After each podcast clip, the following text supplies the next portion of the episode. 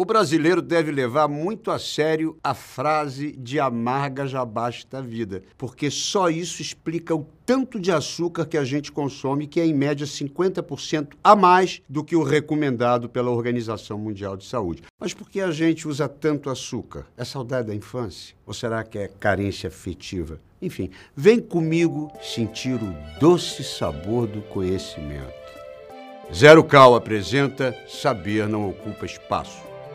Quando eu era criança, tinha um trava-língua em que um doce perguntava para outro doce qual era o doce mais doce que o doce da batata doce. E o doce respondia para o doce que era o doce de doce de batata doce. Eu não sei se o trava-língua ainda existe, ainda faz sucesso, mas a batata doce virou a queridinha de todos os marombeiros, crossfiteiros e praticantes de esporte. Todo nutricionista recomenda a batata doce com razão. É um alimento saudável, energético e que ajuda a controlar a diabetes. Porque quando você come a batata doce, ela libera seu açúcar lentamente na nossa corrente sanguínea. Sim, porque o açúcar contido na beterraba, na cenoura ou em todas as frutas sob forma de frutose é essencial para uma dieta balanceada. Porque o açúcar dos alimentos nunca foi o vilão vilão. Ao contrário, a gente precisa de açúcar para viver. O cérebro precisa de glicose para que os neurônios funcionem. Embora o cérebro corresponda a menos de 2% do seu peso corporal, ele gasta até 20% de energia total da energia produzida pelo seu corpo a partir da glicose. O problema não está no açúcar dos alimentos que estão na feira, mas no excesso de açúcar refinado que vem do seu açucareiro e de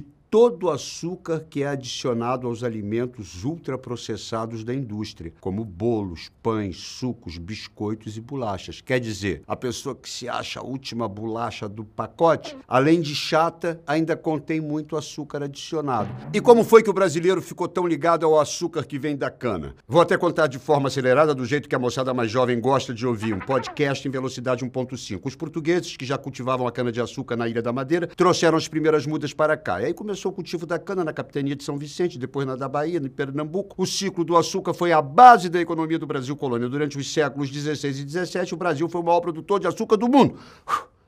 É bem possível que nesse período de abundância da cana a gente tenha se acostumado a consumir tanto açúcar. Açúcar mascavo, refinado, rapadura, caldo de cana, açúcar de todo jeito. E uma curiosidade, até o final do século XIX, o açúcar refinado era vendido em um formato muito peculiar, um cone alto, branco, como se fosse um vaso emborcado com a ponta arredondada chamada pão de açúcar. Daí o nome do famoso morro no Rio de Janeiro, que lembra bem este formato, um pão de açúcar. Então, se você quer ter saúde, o jeito é fazer as coisas com parcimônia e inteligência. Coma sua fruta, sua beterraba, cenoura, como os açúcares que vêm da natureza e substitua o açúcar refinado do cafezinho da receita por adoçante, por exemplo. E se você quiser uma regra bem fácil de lembrar, siga a doutrina do meio termo criada lá atrás pelos gregos antigos, que dizia nada em excesso. E não se esqueça da famosa frase de Michael Pollan.